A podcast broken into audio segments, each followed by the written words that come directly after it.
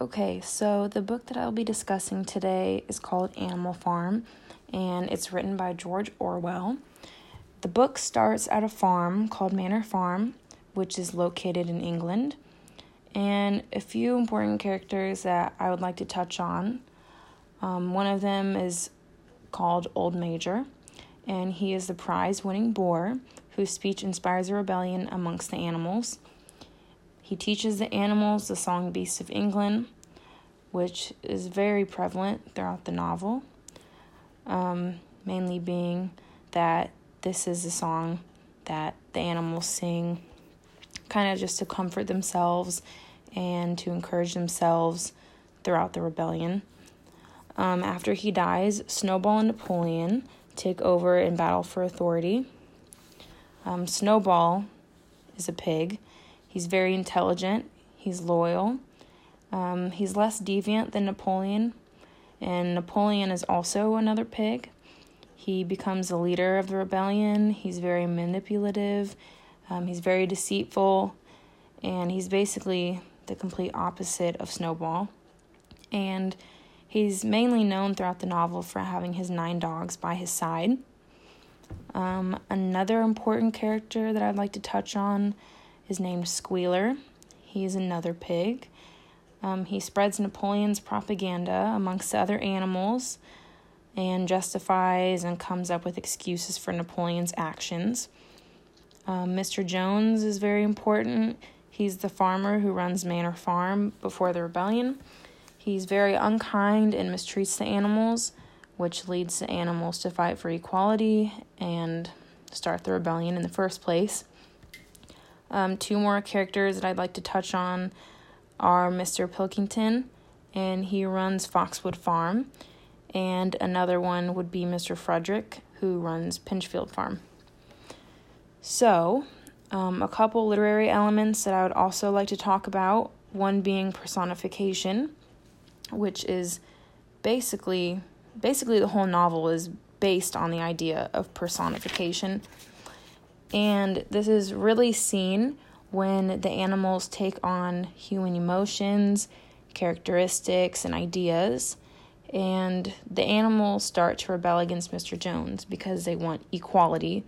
Equality being something that is a human characteristic, like something a human would fight for, a human quality. So that's given to these animals. And personification is mainly seen through the pigs who brag constantly about being able to read and write perfectly. And at the end of the novel, they start walking on two legs, which was a rule that was always forbidden. And throughout this novel, you really see the pigs taking advantage of the animals and constantly breaking these rules. And I'll give a couple examples of this later. So, another literary element that I would like to talk about is symbolism. And the animal farm is seen through symbolism, and it stands basically for any human society. Um, Animal Farm possesses structure of a nation by having a government, which is the pigs, a police force, which is the dogs, a working class, which is the other animals, and they also have holidays and rituals, such as the raising of the green flag and singing Beasts of England.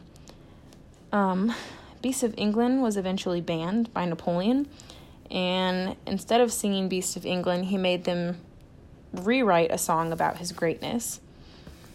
Um, another symbol that I would like to talk about is the barn. And the barn really just represents the nation, the nation's identity, by having their seven commandments written on the walls. Um, it also represents a sense of artifice after the animal after the commandments keep being altered by the pigs who break their own rules. And I would also like to talk about the windmill. The windmill really symbolizes the pig's manipulation of the other animals for their own gain. Um, they do this by taking advantage of the animals, forcing them to work long, hard hours on the windmill, and barely feeding them any food while doing so, which is basically the same thing as Jones did. So, what are they really fighting for? Really, nothing. They're basically being treated the exact same way as they were before, And the pigs try and cover this up and make it seem like their life is better. Um, throughout this, the pigs gain more money. So, this is actually one commandment that they broke yet again by saying that they will never touch money. Um, so then finally, I just want to talk about some big themes that are throughout the novel. Um, one of them being corruption, and this is seen when the pigs depart from the ideals of animalism and they really just begin to serve their own interests, which leads in inequality of the pigs and the other animals, which, you know, basically the whole point of this rebellion was to become equal. And throughout this, the pigs begin to gain more wealth and power over time. So, another theme that I really want to talk about is exploitation. Um, the pigs know that knowledge creates power, so they make sure that none of the animals know how to read besides their own offspring. The pigs constantly take advantage of the animals by using their education and their physical power, their physical power being the dogs. And this really just leads this leads to the animals' efforts only really benefiting the pigs overall. And the last theme that I would like to touch on is deception. And um, Squealer uses propaganda to basically just convince the animals that their lives are getting better, and constantly they threaten them by saying, Oh, well, you don't want Jones to come back, do you? And basically, whenever they say this, it's after they change a commandment or a rule or try and create some excuses for themselves or why they're doing such things. But they normally say this when the animals kind of question the pig's actions and they start to get suspicious. But then they would rather be suspicious and have the pigs take whatever they want than have Jones come back, which is really interesting because they're actually being treated about the same as if Jones was there. So that was just really interesting to me. And um yeah, so we constantly just see the pigs secretly changing the commandments for their own benefit and they just treat the other animals like they're stupid, basically.